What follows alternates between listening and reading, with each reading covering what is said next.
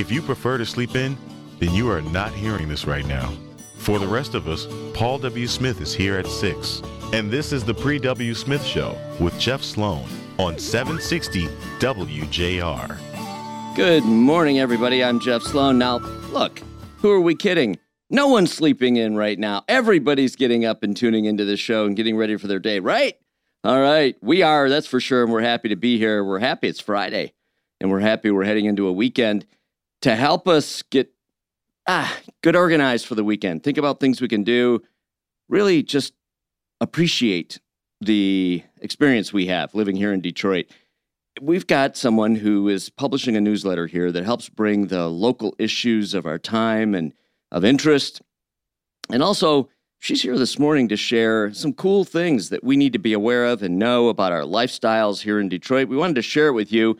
We've got Kate Abbey-Lambertz to kick us off this morning and get us thinking about the weekend, right? I mean, we're here to warm up for Paul W., but come on, we're all thinking about the weekend. That's what we're thinking about right now.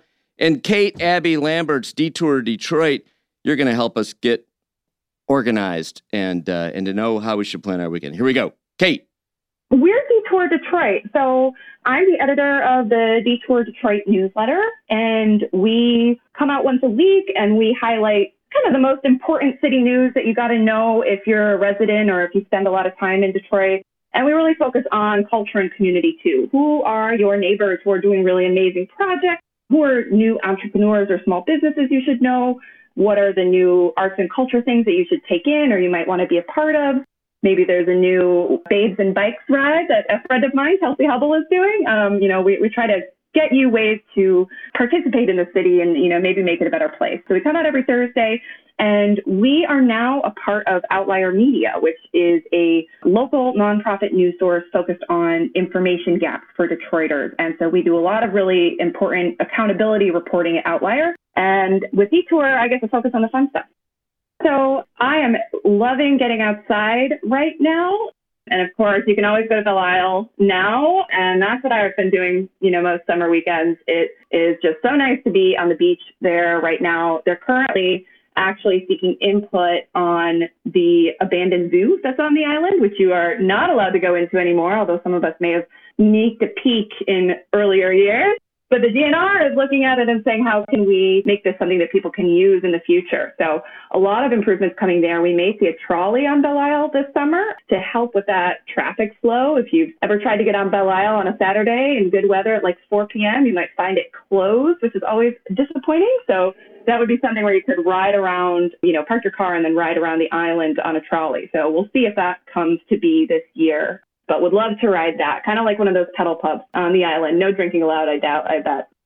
That's really cool. You know, one of the things about Detroit that's so unique and distinct, of course, is the water, the waterfront, access to the waterfront, whether it be from the Detroit side or Belle Isle, wherever it may be. And you're really highlighting for us some of the beautification projects that are happening to even further enhance and highlight the beauty of the Detroit waterfront. Absolutely. And I would say, you know, if you have not taken in the water recently, a great place to do that is Coriander Kitchen. It's a waterfront restaurant. It's all like farm to table.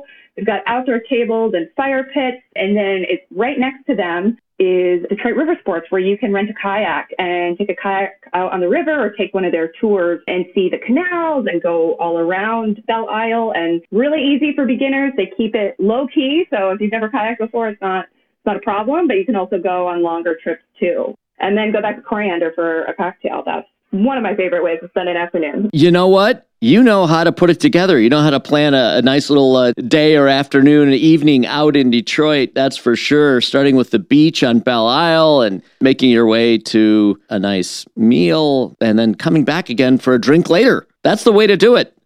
Absolutely. You got to plan those weekends out in advance, you know, something to look forward to. And we don't have that much good weather, so you got to do it now. I have been loving some patios recently. I mean, I always love the patio, but I went to, I'm going to pronounce this wrong, I'm sorry in advance, but Supergeil. It's in Corktown, and they are German and Mediterranean fusion, and they have this very huge but lovely patio and some of the best cocktails I've ever had. So while you're out there drinking, I, I can recommend that. Of course, you got to get there safely but that is over in Corktown, so all the way across town. Plenty to do in between. Um, another thing that is on my mind, speaking of getting around, we just did a little bit of reporting about this new scooter curfew. I don't know if you've heard about that, uh, a couple weeks old at this point, but the city just started, you know, all of the, the birds and the spins and the Limes, all the scooters that you can rent and take for a mile or two and are pretty useful for getting from, you know, midtown to downtown or, or around your neighborhood in short distances without having to rely on a car, which is really great for those of us who do not have one. But the city has now said that you can't ride a scooter in the central business district. But we've heard from some readers who are concerned about that because they rely on those scooters to, you know, get from their work to home or even, you know, just for entertainment, but you know they they need those scooters because they don't have other kinds of transit, and Detroit doesn't always do a good job on the robust public transportation side. So that is something that we're thinking about. We've seen a lot. I don't know about you, but I've seen a lot of people riding scooters around Detroit this summer. They're all over the place, all over my neighborhood, not downtown. All right, Kate. Thank you, Kate Abbey-Lambertz, editor of Detour Detroit newsletter. You got us thinking about the weekend. See you at Coriander. Back with more in a minute, right here on the Pre W. Smith Show.